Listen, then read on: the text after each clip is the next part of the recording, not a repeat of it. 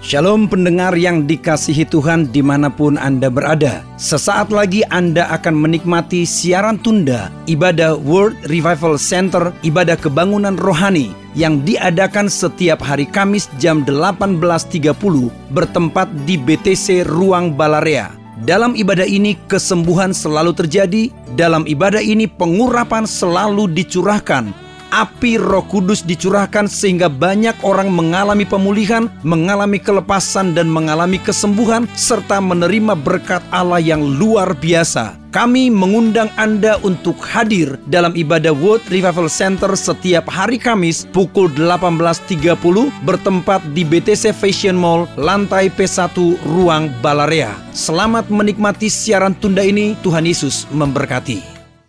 Haleluya. Dan semua yang siap diberkati dengan firman Tuhan dalam nama Yesus. Angkat tangan saudara dan sama-sama kita berkata amin. Boleh lebih mantap lagi katakan amin. Amin. Tepuk tangan paling meriah buat Tuhan. Amin. Shalom semua. Gimana kabarnya? Sehat, kuat, makmur, panjang umur, awet muda, diberkati Tuhan. Amin. Tos jarak jauh, katakan God bless you, Tuhan berkati. Amin. Silahkan duduk saudara. Baik, langsung masuk bahan. Jesus is more than enough. Kok nggak ada yang amin? Baca sama-sama yuk, dua, tiga. Amin. Yesus lebih dari cukup. Dan itu yang akan terjadi untuk Anda dan saya. Saudara, mari kita lihat. Saya ingin membacakan firman Tuhan ini kita bergantian baca ayat demi ayat. Saya baca yang ganjil dan Bapak Ibu Saudara ayat yang genap. Pada satu hari Yesus sedang berkhotbah di tepi danau Genesaret. Orang banyak berdesak-desakan mengerumuni dia hendak mendengar firman Allah. Terus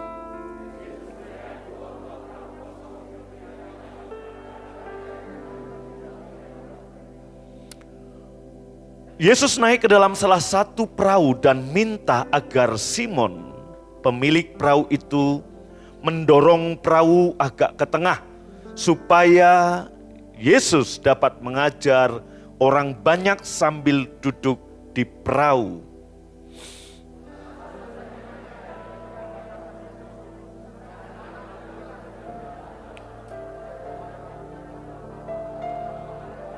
Amin. Perhatikan sebentar ayat yang keempat.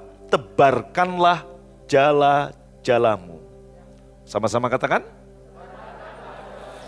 Amin. Ini jamak. Dalam versi TB Alkitab kita, jala. Tapi yang benar adalah jumlahnya lebih dari satu. Jamak, jala-jala. Tebarkanlah jala-jalamu, maka kamu akan mendapat banyak ikan. Ayat 5 saya baca untuk Anda. Simon menjawab, Guru, semalam-malaman kami kerja keras dan seekor pun, seekor pun tidak kami peroleh. Tetapi karena guru menghendakinya, kami akan mencoba lagi. 6.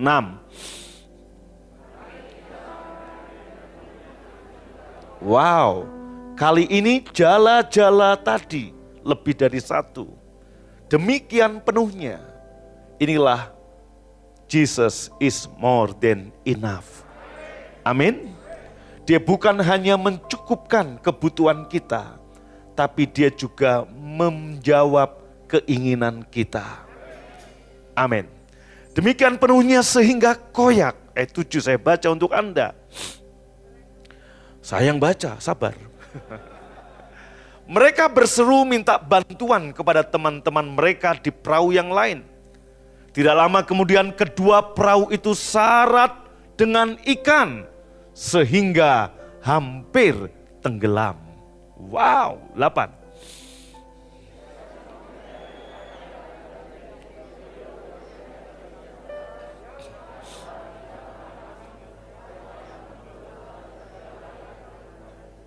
Iya, saya orang yang penuh dosa dan tidak layak Tuhan dekati ya. Ayat 9 saya baca. Karena ia sangat heran akan banyaknya ikan yang telah mereka tangkap. Demikian pula orang-orang yang bersama-sama dengan Simon. Ayat 10 kita baca sama-sama. Demikian juga Yakobus dan Yohanes, anak-anak Zebedius yang menjadi teman Simon. Kata Yesus kepada Simon, jangan takut, mulai dari sekarang engkau akan menjala manusia. Tepuk tangan dulu buat Tuhan. Amin. Baik. Saudaraku yang dikasih Tuhan, saya mau memberi dua nama kepada saudara. Satu nama dalam perjanjian baru yaitu Simon yang akhirnya jadi Petrus.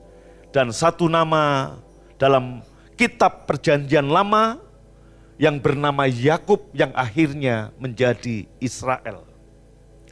Dua nama ini untuk mendapatkan sesuatu dalam hidupnya selalu dengan pergumulan. Dua nama ini untuk mendapatkan apa yang diinginkan harus dengan pergulatan, saudaraku. Yakub untuk mendapatkan istri, dia harus mengalami pergumulan yang luar biasa. Untuk mendapatkan Rahel, dia harus lewati mertua Pak Silaban yang begitu hitung-hitungan dalam hidupnya. Bahkan untuk dapat Rahel, dia harus menikah dulu dengan Leah. Untuk mendapatkan saudaraku ternak kambing, domba, lembu, sapi. Dia harus bekerja keras sepanjang pagi sampai sore. Dan itu pun sering dicurangi oleh mertuanya sendiri. Simon juga sama. Dia untuk mendapatkan apa yang diinginkan, dia harus mengalami dengan pergulatan dan pergumulan hidup yang berat.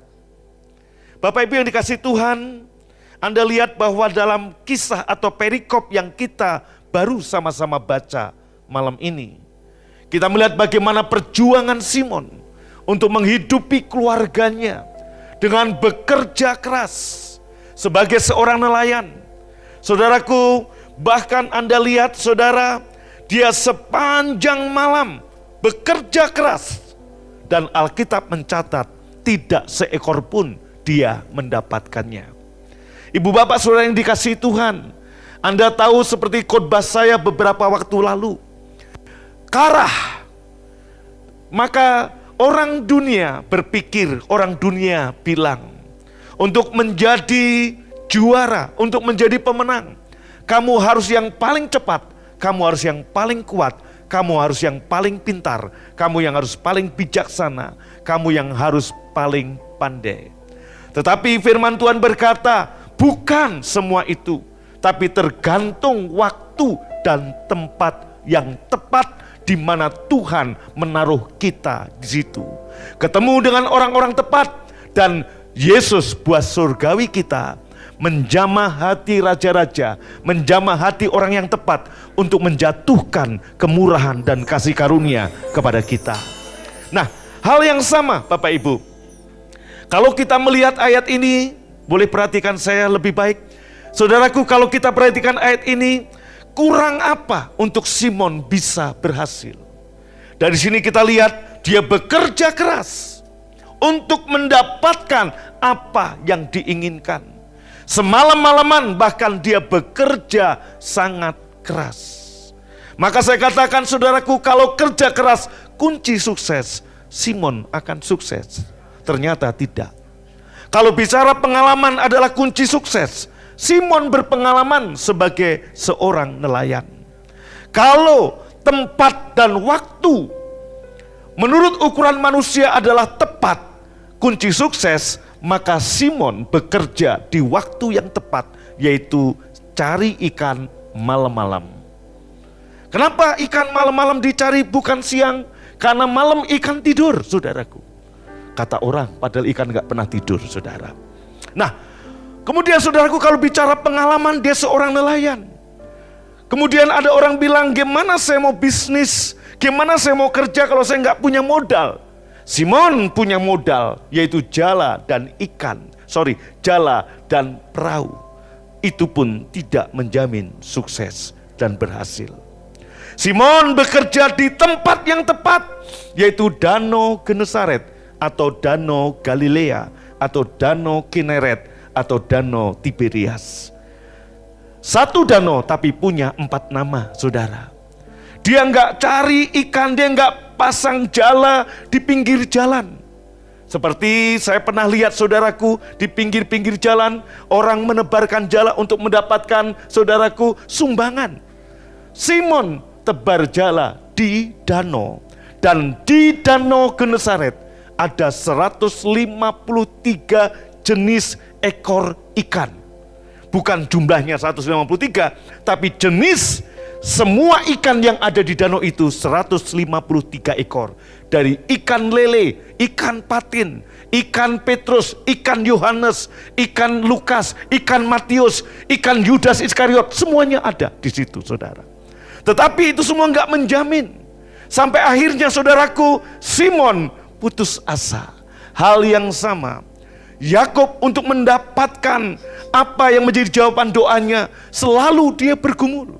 Untuk mendapatkan saudaraku cita-cita dan keinginannya, melewati pergumulan dan pergumulan dan pergulatan. Dan Yakob biasanya menang. Sampai pada di satu titik, Yakob bergulat dengan Allah, saudaraku, dalam kisah kejadian pasal 32. Hal yang sama, Simon juga, saudaraku, di sini dia mengalami pergumulan dan hasilnya Simon kalah saudaraku. Yakub dalam kisah dalam kejadian pasal 32 dia tidak bisa memenangkan pertempuran dengan Allah. Dia bergulat dengan Allah semalam-malaman dan hasilnya Yakub kalah saudaraku. Dan al, kenapa kalah? Alkitab mengatakan Seorang dalam versi FAYH, seorang itu huruf besar, itu Tuhan sendiri. Tuhan bergumul dengan Yakob, Tuhan bergulat dengan Yakob, dan ketika dilihatnya, Tuhan tidak bisa mengalahkan Yakob. Apa yang dilakukan oleh Tuhan? Tuhan memukul pangkal paha Yakob sehingga Yakob saudaraku menjadi pincang jalannya. Nah, Bapak Ibu yang dikasih Tuhan, ternyata saudaraku nggak semua perjuang sorry ternyata nggak semua kemenangan harus diraih dengan perjuangan yang hebat. Justru, saudaraku, kadang ada saatnya kita bisa mengalami kemenangan saat kita kalah, saudaraku. Waktu Anda kalah, di situ kekuatan kita sebagai manusia, kekuatan kepintaran kita mengandalkan diri sendiri, ketika kita frustasi untuk mengandalkan diri kita sendiri, di situlah awal kemenangan yang Tuhan berikan kepada kita, saudaraku. Yakub pada waktu dia terpelecok, saudaraku, dia dipungkul pangkal pahanya. Semalam-malaman dia bergumul dengan Allah dan dia tidak bisa menang lawan Allah. Dan saudaraku, mudah sebenarnya bagi Allah untuk mengalahkan Yakob. Betul apa tidak? Dia Allah yang dahsyat untuk mengalahkan saudara dan saya gampang sekali. Tetapi saudaraku, Allah yang kuat itu seperti menjadi lemah. Kenapa? Dia nggak bisa melawan Yakob, dia nggak bisa menang lawan Yakob. Sampai akhirnya dia pukul pangkal paha Yakob. Ini menggambarkan Yesus yang kuat menjadi lemah di kayu salib, menjadi terkutuk di kayu salib. Saudara, kita bisa disebut sebagai pemenang. Kenapa? Sebab sang pemenang sejati mau kalah di kayu salib supaya kita yang kalah ini menjadi pemenang, saudaraku. Yang menjadi tepuk tangan paling meriah buat Tuhan Yesus. Haleluya. Nah, Ibu bapak saudaraku yang dikasih Tuhan, kita lihat kisah tadi Bapak Ibu. Kenapa? Sebab ternyata dari sini saudaraku, Anda lihat baik Yakub maupun Simon sama-sama punya keinginan dan Allah juga punya keinginan. Bukankah saudara dan saya sering kali kita bertempur antara keinginan kita pribadi dan keinginan Allah untuk diri kita, saudaraku. Dan siapa yang menang? Kadangkala saudaraku, Allah nggak bisa, saudaraku, untuk untuk mengalahkan saudara. Padahal, padahal Allah bisa memaksa saudara, tapi Tuhan beri Anda, saudaraku, free will, kehendak bebas. Tapi sebenarnya Allah bisa memenangkan pertempuran melawan saudara. Seringkali Bapak Ibu Simon pun sama. Yakub juga sama. Dia pengen saudaraku mendapatkan semuanya. Dia punya keinginan. Dia punya kehendak bebas. Tapi saudaraku setelah lewati Mahanaim. Tuhan ketemu Yakub semalam-malaman. Di situ bergulat dengan Yakub. Alkitab mencatat saudaraku Allah seorang itu tidak bisa mengalahkan Yakub. Dan Yakub pun juga nggak bisa mengalahkan Allah. Saudaraku artinya apa? Selama ini Yakub memenangkan pertempuran. Melawan Laban dia menang. Melawan Esau dia menang. Dia bisa mendapatkan berkat. Kemudian apalagi saudaraku mendapatkan Rahel dia bisa menang. Mendapatkan Lea dia bisa menang. Mendapatkan ternak kambing domba lembu sapi dia bisa menang dengan pergumulannya. Tapi tiba di satu titik dia tidak bisa menang. Tapi justru saudaraku, kemenangan yang sejati untuk Yakub dialami saat dia kalah saat bergumul dengan Tuhan. Di situlah saudaraku, maka pada waktu Allah ketemu dengan Yakub, saudaraku, kemudian eh, karena Allah, saudaraku nggak bisa memenangkan, dia pukul paha Yakub, dan kemudian di situlah Tuhan tanya, Kemudian saudaraku uh, Allah berkata uh, dia mau pergi Yakub berkata aku nggak melepaskan engkau sebelum engkau memberkati aku. Bapak Ibu yang dikasih Tuhan, kemudian Tuhan memberkati Yakub dan ditanya siapa namamu? Yakub dan Tuhan berkata dalam pergumulan itu namamu bukan lagi Yakub tapi Israel karena engkau sudah menang lewat pergumulan dengan Allah dan manusia. Bapak Ibu yang dikasih Tuhan, sesungguhnya inilah berkat sejati yang Yakub terima. Bukan bicara tentang materi, bukan bicara tentang popularitas, tapi Yakub mendapatkan pribadi Allah sendiri. Dengarkan baik-baik saudaraku, Simon juga sama. Bapak Ibu kalau kita lihat untuk apa kalau Anda hanya mendapatkan berkat materi? Untuk apa kalau Anda hanya mendapatkan popularitas? Untuk apa kalau Anda hanya mendapatkan jabatan dan kedudukan? Saudaraku Simon, waktu dia bergumul dan di situ dia kalah. Pada waktu dia kalah, dia bilang, "Tetapi karena engkau menghendakinya, engkau menyuruhnya, aku akan tebarkan juga." Saudaraku, kemudian Simon menebarkan jala-jalannya dan jala itu koyak dan perahu-perahu mereka hampir tenggelam. Tetapi saudaraku, Anda lihat Simon bukan mendapatkan soal materi. Kemudian Yesus bertanya, Yesus berkata dalam ayat yang ke-10, Lukas yang kelima, engkau bukan lagi penjala manusia, penjala ikan, tapi mulai dari sekarang engkau akan menjala manusia. Saudaraku, Simon bukan hanya dapat berkat materi, tapi pribadi Yesus sendiri. Bapak Ibu yang dikasih Tuhan, kenapa Tuhan nggak langsung mengalahkan Yakub dalam pergumulannya, dalam pergulatannya semalam-malaman? Karena gampang bagi Tuhan untuk mengalahkan Yakub tapi Tuhan bergumul, bergulat dengan Yakub karena Tuhan pengen mendapatkan hati Yakub. Malam ini Tuhan juga pengen mendapatkan hati Simon, malam ini Tuhan juga pengen mendapatkan hatimu. Saya tahu ada banyak orang sedang bergumul dengan kehendak bebasnya. Ada banyak orang yang bergumul dengan keinginan free will-nya. Banyak orang yang bergumul, Tuhan, aku punya keinginan ini, keinginan itu. Dengarkan baik-baik saudara. Tuhan pengen hati saudara. Tahukah saudara, saya punya kehendak bebas. Saya pernah pengen jadi politikus. Saya pengen jadi A, pengen jadi B. Dan saya bergumul dengan Tuhan untuk mendapatkan sehelai baju baru. Saya harus bergulat dalam dengan kehidupan. Di alun-alun Pemalang saya jualan es lilin di bulan puasa. Why? Karena om tante saya selalu ngasih baju baru itu kalau Natalan. Bapak Ibu sebagai seorang anak tentunya saya pengen baju lebih dari satu. Dan untuk dapatkan itu Saya harus bergumul dengan kehidupan. Kemudian saudaraku saya melewati kehidupan demi kehidupan, pergumulan dengan pergumulan, pergumulan, lewat pergumulan dan sebagainya.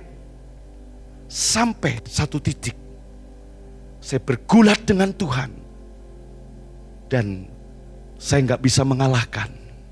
Artinya saya yang kalah. Tuhan pukul saya lewat kejadian Suzuki Jimny, saudara. Yakub dipukul Tuhan pangkal pahanya. Simon dibuat frustasi.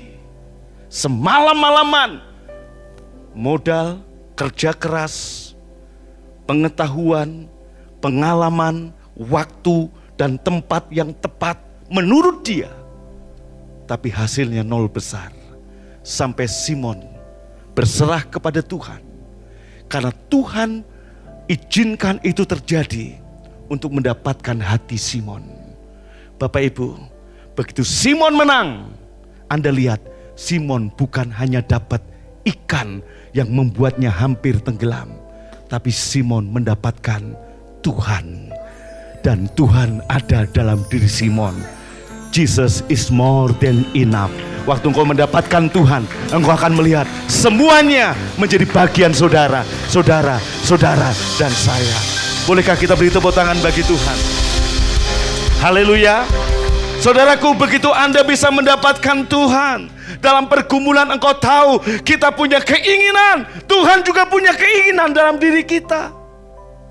Seringkali kita bertempur dalam hati kita antara keinginan kita dan keinginan Tuhan. Kita bertempur dalam hati kita pergumulan. Gampang bagi Tuhan untuk mengalahkan saudara. Gampang bagi Allah karena dia Allah. Tapi dia mau membiarkan dirinya lemah. Mati di kayu salib. Supaya kita yang lemah ini menjadi kuat. Saudaraku yang dikasih Tuhan. Kenapa kita disebut lebih dari pemenang? Sebab sang pemenang yang sesungguhnya rela menjadi kalah. Mati di kayu salib. Tergantung enam jam dia bisa saja turun dari kayu salib. Seperti yang dibilang oleh penjahat di sebelah kirinya. Kalau engkau anak raja, kalau betul engkau anak Tuhan, kalau betul engkau adalah Allah, turunlah dari kayu salib dan kami akan percaya kepadamu. Godaan sebagai manusia, Yesus bisa saja turun. Saat Simon Petrus, saudaraku, menghunus pedangnya dan memotong telinga Malkus, Yesus berkata, sang kamu aku nggak bisa panggil bala tentara surga. Sebagai anak Allah, sebagai anak raja, 100% Allah, tapi 100% manusia.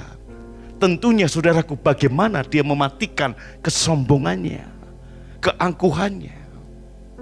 Bisa saja dipanggil bala tentara surga. Saat di kayu salib, saat orang menghina dia, bisa saja dia turun dan kemudian sekali tiup semua prajurit Romawi blek blek blek bukan pingsan, mati semua. Tapi Bapak Ibu seperti saya katakan, ini perbedaan Old dan New Covenant. Dalam Old Covenant, seorang nabi, seorang saudaraku hamba abdi Allah, saat mereka dilempari, saat mereka saudaraku dihina, mereka yang keluar kutuk Gak usah jauh-jauh. Elisa dihina sama anak-anak. Botak, botak, marah, tersinggung. Tersinggungnya Elisa mengakibatkan anak itu mati dicabik-cabik beruang. Kenapa? Karena Elisa, oh lu gak ngargain gua abdi Allah. Tetapi imam perjanjian baru gak keluar kutuk, keluar berkat. Itu yang membuat saudaraku saat Yesus yang gak berdosa itu dibuat menjadi berdosa. Dihina, dipaku, dilucuti, dibuat tak berdaya. Dia bisa saja berkata, bala tentara surga turunlah, habisin mereka. Tapi yang keluar dari mulut Yesus, Bapa, ampuni mereka karena mereka tidak tahu apa yang mereka lakukan. Itu yang membuat penjahat yang di sebelah Yesus berkata, "Ingatlah akan aku jika engkau datang sebagai raja." Karena dia lihat itu perjanjian baru belum dimulai, Saudara. Masih dalam hukum Taurat, penjahat ini selalu melihat rabi-rabi atau nabi-nabi Yahudi selalu kutuk dan berkat saat dihina, kutuk yang keluar. Saat dihormati, berkat yang keluar. Tapi waktu Yesus dikutuki, diludahi, dicambuk, bahkan dibunuh, tidak sepatah kata pun keluar kutuk, tapi keluar berkat. Ampuni mereka, karena mereka tidak tahu apa yang mereka lakukan. Itulah kasih yang membuat penjahat ini tidak sepatutnya orang berdosa ngomong, ingatlah akan aku jika engkau datang sebagai raja. Dia hanya ber, saudaraku seharusnya orang berdosa ngomongnya apa? Ampuni aku Tuhan. Karena dia melihat kasih yang terbesar. Malam ini, Jesus is more than enough. Bapak ibu saudara yang dikasih Tuhan. Dengarkan baik-baik ada kehendak bebas dalam diri saudara. Saya sepanjang hidup saya, seperti tadi saya katakan, untuk mendapatkan sesuatu, saya berjuang, saya bergumul. Untuk saya butuh mobil, saya bergulat. Untuk saya butuh rumah, saya bergulat. Sampai di satu titik, saudara maka saya nasihati Pak Riko, gembala-gembala satelit. Saya bilang begini, kamu khotbah sana, khotbah sini, diundang sana, diundang sini, apa yang kamu cari? What do you want? Saya pernah ada di titik itu. Saudaraku, saya pernah ada di titik itu. Untuk apa? Untuk kamu dapat mobil? Untuk kamu bisa beli rumah? Saat kamu menundukkan kehendak bebasmu kepada kehendak Tuhan, Tuhan pengen hatimu, kamu akan dapat pribadi Yesus. Dan kalau kamu dapat pribadi Yesus, Matius 6 ayat 33, semuanya ditambah-tambahkan kepada Tepuk tangan paling meriah buat Tuhan. Amin. Haleluya. Haleluya. Bapak ibu saudaraku, bukan nggak penting pengalaman. Bukan gak penting kepintaran, bukan gak penting, tapi satu hal saya mau katakan buat saudara. Kadangkala untuk kita menang, kita harus kalah. Kadangkala untuk kita menang, kita harus kalah. Yesus menang.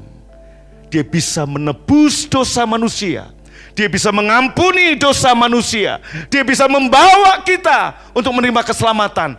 Yesus melewatinya lewat kekalahan. Sepertinya kematian mengalahkan dia. Sepertinya maut membunuh dia. Dan iblis dan seluruh tentara Rom, bahkan orang-orang Farisi, orang Yahudi berkata, "Mana raja Yahudi? Dia sudah kalah." Tetapi kekalahan inilah yang membuat Yesus menjadi pemenang sejati. Hal yang sama, saudaraku, malam ini, waktu kita bergumul, sesungguhnya Tuhan hampir tenggelam. Dengan berkat, dihujani dengan berkat. Tapi saya dapat harta yang lebih dari itu. Pribadi Tuhan sendiri. Itulah yang Tuhan mau dalam hidup saudara. Waktu engkau mendapatkan pribadi Yesus, dengarkan baik-baik Bapak Ibu. Waktu saudara dengar yang di rumah, waktu engkau bisa mendapatkan pribadi Yesus. Apa yang kau cari? Ikan, Anda lihat, jala-jalamu akan diisi penuh oleh Tuhan. Perahu-perahumu akan dibuat hampir tenggelam. Artinya apa? Semua lumbung-lumbungmu akan diisi penuh. Sampai nggak ada tempat lagi untuk menaruh berkat Tuhan. Amin. Haleluya. Maka mulai hari ini saudara, dengar. Tuhan bukan hanya menjawab, kita sering mendengar. Oh ya, Tuhan akan mengabulkan, Tuhan akan memenuhi memenuhi sesuai dengan kebutuhan saya. Tapi Tuhan tidak memberi keinginan saya. Tidak. Tuhan bukan hanya memberi sesuai dengan kebutuhanmu. Tapi dia akan memberikan bahkan keinginan saudara. Amin. Haleluya. Baik saudara, saya nggak lama-lama khotbah. Ini versi pertama dari khotbah ini. Nanti minggu saya akan khotbah versi kedua, yaitu bicara tentang berkat materi. Tapi hari ini saya mau supaya Anda dan saya, saudaraku, tujuan utama kita. Anda lihat, begitu Yakub kalah, dia mendapatkan pribadi Tuhan. Secara materi, dia kehilangan sebagian materinya untuk diberikan kepada Esau. Dia harus berikan kambing domba, budak, sebagian ke Esau abangnya. Secara fisik, dia mengalami penurunan dari seorang bapak yang jalan tegap. Dia harus jalan dengan kaki yang pincang. Seumur hidupnya sejak itu. Saudaraku kadang-kadang Tuhan seperti taruh duri dalam daging. Untuk membuat Yakub rendah hati. Kadang-kadang saudaraku ada hal-hal yang sepertinya, oh Tuhan kenapa ini terjadi? Seperti itulah cara Tuhan. Amin. Supaya kita tidak sombong. Ingat, kesombongan adalah akar segala dosa. Cinta uang adalah akar segala kejahatan. Kalau Anda dapat hati Tuhan, Anda bisa rendah hati. Dan Anda juga tidak cinta uang. Anda tahu saudaraku, ayat yang ke-9 ayat 9 eh sorry ayat 8 ayat 8 Ya Tuhan tinggalkanlah kami Aku orang yang penuh dosa dan tidak layak Tuhan dekati Kesadaran sebagai orang yang berdosa dan butuh kasih karunia itu yang Tuhan perlu dari Bapak, Ibu, Saudara, dan saya. Anda lihat sebelum kejadian ini Simon masih sombong dengan kekuatannya. Bahkan saudaraku saat Yesus berkata, tebarkan jala-jalamu. Dia berkata, semalam-malaman kami kerja keras. Gak dapat seekor pun. Tapi karena engkau menyuruhnya, aku mau lakukan juga. Masih ada nada protes. Kenapa tidak seperti polisi dan tentara? Siap, udah kerjakan. Walaupun mungkin hatinya nggak siap, siap dulu. Loh, betul. Betul Pak Polisi ya? Iya. Yang main keyboard saudaraku di Pontianak kemarin polisi. Sudah kawin? Siap. Belum. Iya nggak apa-apa. Siap dulu yang penting. Entah belum, entah sudah, siap belum. Kemudian saya panggil saudaraku anaknya Pak Steven, Noel sini siap. Ada apa om? Ya udah siap dulu. Berapa lama kamu dari tempatmu ke sini? Siap, empat jam om. Waduh, hebat kali kamu ya. Iya om, siap. Kenapa tadi kamu bilang jam 6 datang ke hotel kok nggak datang? Siap, salah om. Nah, siap dulu. Betul? Simon protes, ini Tuhan loh. Tentara polisi nggak bisa protes ke atasan, siap dulu. Ini Tuhan. Menjelaskan, pengen nunjukin kepada Yesus. Gue udah kerja keras semalam-malaman. Dan ini hari siang bolong. Mana mungkin cari ikan siang bolong. Tapi karena engkau menyuruhnya, aku lakukan juga. Saya percaya Simon juga antara percaya dan tidak. Dia pikir, gue udah semalam-malaman. Waktu yang tepat. Dan gak dapat. Sekarang kau nyuruh siang. Oke, gue lakuin. Kalau gak dapat, lu siapa? Kira-kira begitu. Kita kadang-kadang masih sombong dengan Tuhan. Bapak Ibu, Tujuan Tuhan memberkati Simon dengan ikan bukan untuk Simon sekedar kaya.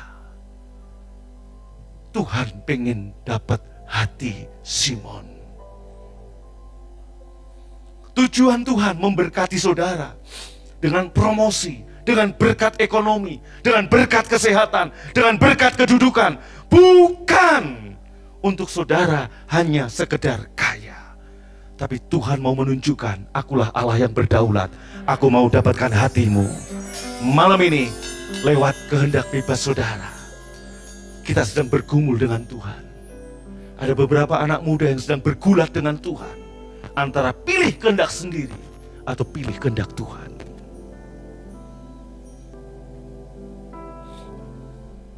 Malam ini Bapak Ibu, saya mengundang Bapak Ibu bangkit berdiri. Angkat tangan saudara. Hidupku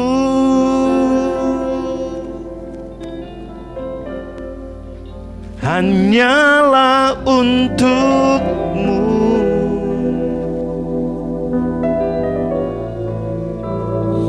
Segenap hatiku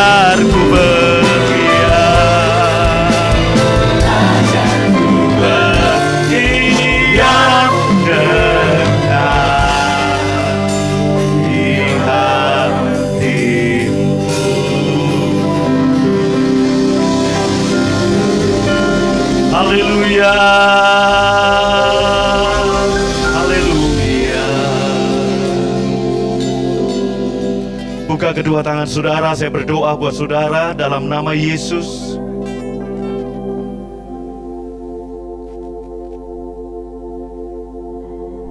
Lewat kekalahan kita dalam pergumulan dengan Tuhan yang ingin mendapatkan hati kita, di situlah awal kemenangan yang Tuhan beri dalam hidupmu. Percayalah saudara. kita bertempur dengan Tuhan karena kita punya keinginan dan Tuhan juga punya keinginan dalam hidup kita. Yakub menjadi Israel saat dia kalah kepada kehendak Tuhan. Simon menjadi Petrus saat dia kalah pada kehendak Tuhan. Saulus menjadi Paulus ketika dia kalah dalam pergumulan dengan Tuhan. Abraham menjadi Abraham ketika dia kalah dalam pergumulan dengan Tuhan. Dan Anda lihat, more than enough. Apa pun yang Abraham in, inginkan, Petrus inginkan, Yakub inginkan, semua Tuhan beri ketika dia kalah dalam bergumul dengan Tuhan. Hal yang sama juga untuk saudara. Tuhan mau mendapatkan hatimu. Tuhan mau dapatkan hatimu. Engkau yang sedang ada di persimpangan, Tuhan pengen dapat hati saudara. Saya berdoa untuk Bapak Ibu Saudara yang sedang ada dalam karir TNI, Polri, ASN, perusahaan swasta, BUMN, saya berdoa dalam nama Yesus. Minta posisi di mana engkau bisa mempengaruhi, bisa menjadi berkat bagi banyak orang. Anda anak-anak muda yang sedang bekerja atau minta pekerjaan, jangan sekedar pekerjaan. Minta posisi di mana engkau bisa mempengaruhi, menjadi berkat bagi banyak orang. Pengusaha-pengusaha, engkau yang sedang merintis usaha-usaha, dengar baik-baik. Jangan sekedar hanya minta pekerjaan, minta bisnis. Tuhan mau mengangkat engkau terus supaya engkau menjadi berkat bagi banyak orang, mempengaruhi banyak orang. Sebab Tuhan mau engkau bukan sekedar penjala ikan, tapi penjala jiwa-jiwa. Di setiap posisimu, di setiap profesimu, di setiap pekerjaanmu, Tuhan mau engkau menjadi penjala manusia. Terima kasih Tuhan. Aku berdoa setiap roh yang menghalangi engkau terus naik dan tidak turun jadi kepala dan bukan ekor. Yang menghalangi itu terjadi dalam dirimu. Aku patahkan aku hancurkan dalam nama Yesus. Dan Tuhan berjalan di depanmu mematahkan palang-palang besi memecahkan pintu-pintu tembaga meratakan gunung-gunung menutup lembah-lembah dan dia berlihat dan dia menyatakan masa depanmu sungguh penuh kemuliaan. Haleluya! Terima kasih Tuhan. Haleluya. Haleluya. Mari Bapak Ibu siapkan perjamuan Tuhan saudara.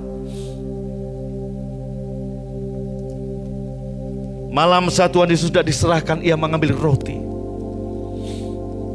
Inilah awal kemenangan Yesus saat di taman Getsemani. Dia berkata, jadilah kehendakmu. Tahukah Anda apa yang membuat Yesus takut di taman Getsemani? Yaitu antara kehendak bebas dalam dirinya dan kehendak Bapa untuk dirinya. Sampai Yesus berkata, sekiranya mungkin cawan murkamu ini lepas daripadaku. Tapi dia mengakhiri dengan satu kata, jadilah kehendakmu ya Bapa. Dia kalah pada kehendak Bapa supaya dia bisa memberkati, menyelamatkan saudara. Tahukah Anda berkat terbesar yang Anda terima? Bukan materi, bukan sukacita, bukan kedudukan, tapi berkat terbesar yang Anda terima yaitu pribadi Yesus. Lebih dari cukup. Roti yang kita pecah-pecahkan ini adalah tubuh Yesus yang terpecah-pecah bagi Anda dan saya. Yang percaya, ambil dan makan dalam nama Yesus.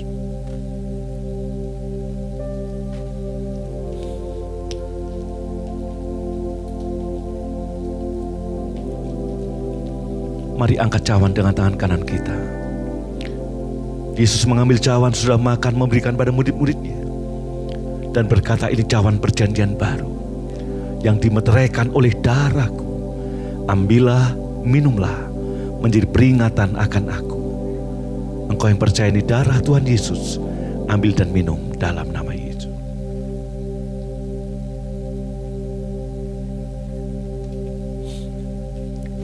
Haleluya. Terima kasih untuk malam ini, untuk firman-Mu. Saya berdoa untuk setiap umat-Mu yang sedang mengalami pergulatan antara kehendak sendiri dan kehendak Bapa. Biarlah Tuhan, kami boleh kalah dengan kehendak Bapa. Aku berdoa dalam nama Yesus. Terima kasih untuk firman-Mu, untuk tubuh dan darah-Mu. Terima kasih untuk kasih karunia yang kau beri. Terima kasih untuk pribadi Yesus yang kami miliki. Malam ini sebagai tanda syukur kami, kami persembahkan persepuluhan kami. Kami persembahkan yang terbaik bagi Tuhan. Berkati semua tangan yang menabur, yang memberi. Lipat gandakan benih yang mereka tabur dan sebelum kami pulang, kami terima berkat Tuhan. Tuhan memberkatimu dan melindungimu. Tuhan menyinarimu dengan wajahnya, serta memberimu kasih karunia. Tuhan menghadapkan wajahnya kepadamu dan memberimu damai sejahtera. Kekasih-kekasih Tuhan pulanglah dan terimalah berkat yang berlimpah-limpah dari Bapa di surga. Cinta kasih dari Tuhan Yesus dan persekutuan yang manis Roh Kudus menyertai memberkatimu dari sekarang sampai selama-lamanya yang percaya dan diberkati berkata amin. Anda baru saja mengikuti cuplikan siaran tunda ibadah World Revival Center yang terjadi di hari Kamis jauh lebih dahsyat dari apa yang Anda dengar. Oleh karena itu, kami mengundang Anda untuk hadir dalam ibadah World Revival Center setiap hari Kamis bertempat di BTC Fashion Mall, lantai P1 Ruang Balarea pukul 18.30. Dan bagi Anda yang rindu didoakan, SMS kami di 0818218737. Untuk informasi hubungi 612 6088. Tuhan Yesus memberkati.